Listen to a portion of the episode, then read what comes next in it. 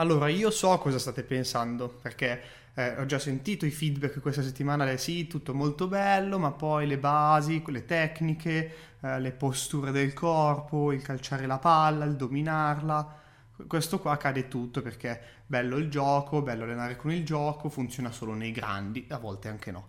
Bene, allora voglio parlarvi oggi dell'apprendimento. È uno dei capitoli che abbiamo dedicato nel nostro corso e voglio estrarre delle pillole, quelle che ritengo un po' più, eh, come dire, fondamentali da passarvi almeno qui dentro in questo nostro podcast e poi trarrete voi le conclusioni. Oggi parliamo di apprendimento. Vai! Sì, lo so, ti aspettavi le solite chiacchiere da bar sul calcio, ma questo è cambio di campo. Marco e Andrea stanno per portarti in tutto un altro gioco.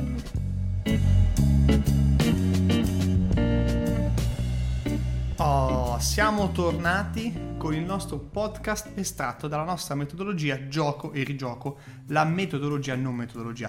Per spiegarvi meglio questa cosa e per spiegarvi anche altre eh, idee che stanno alla base della nostra metodologia, siccome l'ultima volta l'ho detto alla fine, oggi voglio dirvelo all'inizio, vi lasciamo il link in descrizione a questo episodio, che voi lo stiate ascoltando da Apple Podcast, Spotify, eh, YouTube o tutte le nostre altre piattaforme.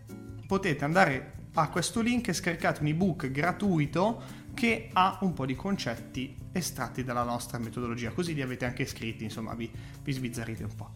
Ma torniamo a parlare di quello che è l'apprendimento. Con lo scorso episodio sul gioco abbiamo detto che tendenzialmente dovremmo spostarci un po' di più se vogliamo causare un transfer positivo ai nostri ragazzi rispetto all'allenamento da un modello lineare, da un approccio tipicamente lineare a uno non lineare, o meglio, tutto questo concetto di linearità o non linearità è stato un attimo sottointeso al concetto di necessità di gioco. Allora andiamo un po' più a spiegarlo meglio in questo episodio e nel prossimo. Che cosa intendiamo per modello lineare e cosa intendiamo per modello non lineare? Ecco, un modello lineare tendenzialmente è un modello in cui si parte dalla cosa facile e si va a quella un po' più difficile, ok? Quindi si va dal formare delle basi solide, delle fondamenta sulle quali eh, poggiare tutto eh, il nostro apprendimento per essere calciatori verso un qualcosa di un po' più difficile, quindi la presenza di avversari, qualcosa che tendenzialmente è un po' più legato e vicino al concetto di partita. Quindi un modello uh, lineare, un modello pedagogicamente lineare è un modello in cui c'è un obiettivo uguale per tutti, in ogni esercitazione, in ogni uh, esercizio, chiamiamolo come lo vogliamo, l'obiettivo è quello. Ecco, a me questa cosa mi ricorda un po' la famosa immagine in cui c'è una scimmia, un elefante, un pinguino, un pesce e qualche altro animale, non mi ricordo, di fronte ad un insegnante, no? ad una cattedra, e lui gli dice al fine di, di, passare questo test voi tutti dovrete arrampicarvi sull'albero.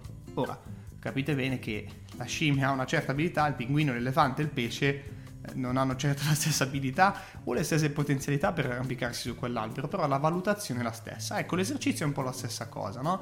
Si mette eh, qualcosa, un, obiettivo da raggiungere e si valuta in base a questo obiettivo. A volte c'è chi è un po' più flessibile e definisce degli, eh, dire, dei range di, di obiettivo, di risultato, altri invece addirittura non lo fanno o comunque l'esercizio non, non lo prevede. È ovvio che è facile da controllare questo tipo di modalità no? Ed è ovvio che quindi si setteranno degli obiettivi, dei raggiungimenti di risultati sempre un po' più a scalare da obiettivi facili, quindi semplicemente fare gol in una porticina a fare gol con il portiere, che è chiaramente più difficile perché c'è qualcuno che cerca di impedirti il raggiungimento di questo obiettivo, di questo risultato. Tendenzialmente questo è un modello lineare in cui quindi si annullano tante variabili per isolare la componente da allenare, il gesto tecnico o un comportamento eh, di tipo tattico. Si facilita ovviamente il controllo dei risultati da parte del, dell'esercitatore, e lo chiamo apposta così perché evidentemente è un esercitatore, non è più un allenatore o formatore in quel momento, e si facilita anche il raggiungimento del risultato da parte dei calciatori, cosa che secondo me è anche un po' come dire, a volte preoccupante perché in realtà si pensa che il calciatore diventi forte nel momento in cui riesce a fare l'esercizio, mentre il calciatore è forte o comunque ha delle capacità, delle abilità nel momento in cui è capace di risolvere determinati problemi nella partita. Ecco, vi voglio mm, come dire, dare alcune variabili che si annullano. Poi tenete presente che quando facciamo degli esercizi, facciamo finta il più banale, no? Slalom e tiro in porta. Vi chiedo, c'è secondo voi variabile relazionale? C'è variabile sociale? C'è una variabile spazio-temporale? Qualcuno potrebbe dire di sì, ma quanta?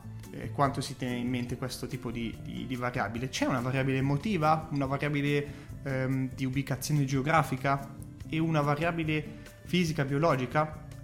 Ecco, magari fatecelo sapere nel forum che vi lascio in descrizione in cui potete dirci la vostra opinione su questa domanda o farci qualsiasi altra domanda voi vogliate perché tra due episodi vi risponderemo.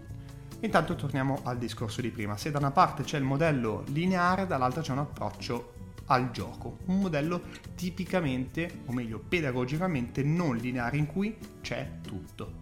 Ci sono tutte le variabili e l'obiettivo non è per tutti uguale, ma è un obiettivo basato su tutti sui singoli, è basato su quelle che sono le necessità della squadra. Ed è ovvio che attraverso la squadra si andranno a definire degli obiettivi singoli o si autodefiniranno degli obiettivi singoli per i giocatori, per i singoli appunto. E voi direte, sì sì, bello, ma cosa si intende, difficile da fare? Cioè, come si fa a tenere conto di tutto questo sistema poi pensare che all'interno di questo tutto si allenano i giocatori? Beh, abbiamo già detto più volte che il gioco non è solo tecnica o tattica o solo componenti. Il gioco è capire cosa sta succedendo e agire di conseguenza. Capire cosa sta cercando di far avvenire il mio avversario, cosa sta cercando di far avvenire il mio compagno e rispondere in base a quello che io vedo, in base a quello che io so interpretare o in base a quello che io non so interpretare ma in maniera, eh, come dire, adeguandomi a quello che sono le richieste dei miei compagni. Allora è difficile controllare tutto questo perché bisogna andare a livello di intenzioni, non si deve andare più a livello di output, cioè so fare un gesto tecnico, so passare la palla, ma si deve andare a capire il perché sto passando la palla in quel modo, con quella velocità, mh, a quel compagno o in quello spazio, perché lo sto facendo, perché ho l'intenzione di andare lì cosa la squadra mi sta suggerendo affinché io scelga di fare quel determinato passaggio in quel determinato modo, con quella determinata velocità. E allora è solo alla fine che si dice benissimo, ho l'idea giusta, il, ho, la squadra mi ha suggerito questo tipo di, eh, di soluzione e io non sono stato capace di fare tecnicamente quel passaggio. Allora sì, allora sì, potrebbe essere un po' più utile focalizzarsi sull'output tecnico, ma solo in quel caso. All'inizio bisogna tenere tutto in considerazione. L'attenzione di questo tipo di approccio non lineare, che non va più dal facile al difficile, ma dal difficile eventualmente al facile, come vi ho appena descritto, cioè dal complesso al metto a posto la minima cosa, ecco l'attenzione di questo tipo di approccio è più basata sui rapporti tra giocatore e allenatore, tra giocatore e giocatori, perché? Perché evidentemente nel momento in cui c'è questa complessità è l'allenatore che diventa importante per la crescita del ragazzo, per la crescita del calciatore. Diventa importante perché deve comprendere cosa sta facendo il calciatore, il perché lo sta facendo e all'interno di questo perché andare a eventualmente comprendere su quali variabili lavorare di più e su quali variabili lavorare di meno, sempre cercando di mantenere il sistema il più complesso possibile, non perché bisogna rendergli la vita difficile, ma perché è in quel difficile che si devono trovare le soluzioni, è in quel difficile che si avrà transfer. Il punto è, voi siete pronti a perdere il controllo di quello che vedete, a perdere il controllo di quello che sapete per un arco di tempo per far sì che possiate andare a vedere le cose nel gioco.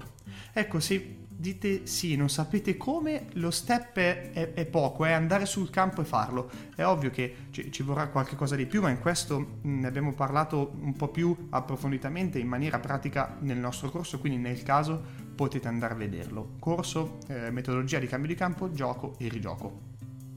Se invece non siete pronti a perdere il controllo, allora beh, penso che dobbiate farvi una domanda, quantomeno, è eh? perché? non siete pronti e perché dovrebbe valere la pena? Cioè magari vedete che gli esercizi vengono, è tutto facile, um, e, e, come dire, qualcosa vi torna e perché dovete spostarvi? Ecco, il perché è dovuto dal fatto che magari avete visto che qualcosa non funziona, cioè allenate sempre quel tipo di gesto, quel comportamento e poi in partita non si verifica mai. Cioè in partita eh, qualcosa vi dice cacchio lo sto allenando ma devo sbagliare qualcosa o i miei giocatori sbagliano qualcosa, come se io avessi, io allenatore, stessi facendo tutto giusto. No, non stiamo facendo tutto giusto, noi stiamo facendo quel che secondo noi è giusto per noi, stiamo facendo qualcosa che è sbagliato nei confronti dei nostri giocatori, nei confronti dei nostri calciatori. Allora vi voglio raccontare questa storiella che mi ha fatto, eh, come dire, riflettere qualche anno fa e mi ha fatto riflettere anche nel momento in cui ve l'ho riportata nel, nel corso.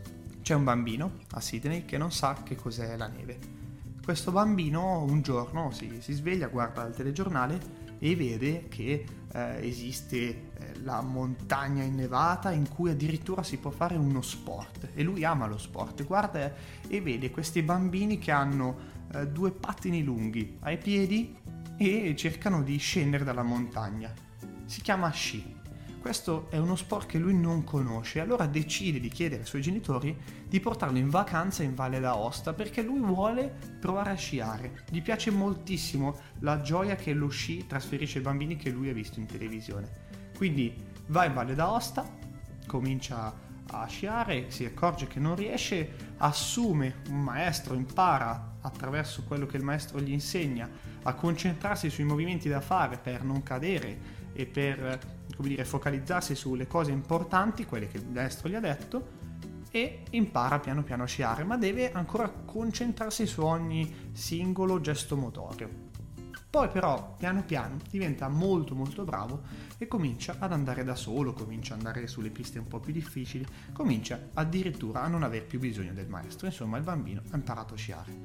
Ecco, quando mi hanno raccontato questa storiella mi hanno accompagnato uh, quattro fasi, quattro uh, step in cui si è trovato il bambino. La prima, la fase in cui non sapeva di non saper sciare perché non conosceva lo sci, la cosiddetta fase dell'ignoranza. La seconda è la fase della consapevole incapacità, cioè quella in cui, cavolo, esiste lo sci ma io non so sciare, cioè so di non saper fare, quindi decido di voler andare là. Qui diventa piano piano consapevole di saper fare, cioè si deve concentrare su ogni singolo movimento, su ogni singolo gesto motorio per non cadere. È una fase in cui lui è consapevole di quello che sta facendo, ma è anche consapevole che sta migliorando, che deve migliorare, ok? Dopodiché piano piano diventa inconsapevole di quello che fa perché è un po' come andare in macchina, no? Uh, guidi, eh, non, non, devi più concentrarti sul cambiare, sul come si frena, sul in che momento staccare la frizione e uh, invece accelerare. Insomma, si diventa inconsapevoli di quello che si sa fare a tal punto da potersi concentrare su altro, sull'ambiente circostante, sulle persone che hai in macchina, eccetera, eccetera.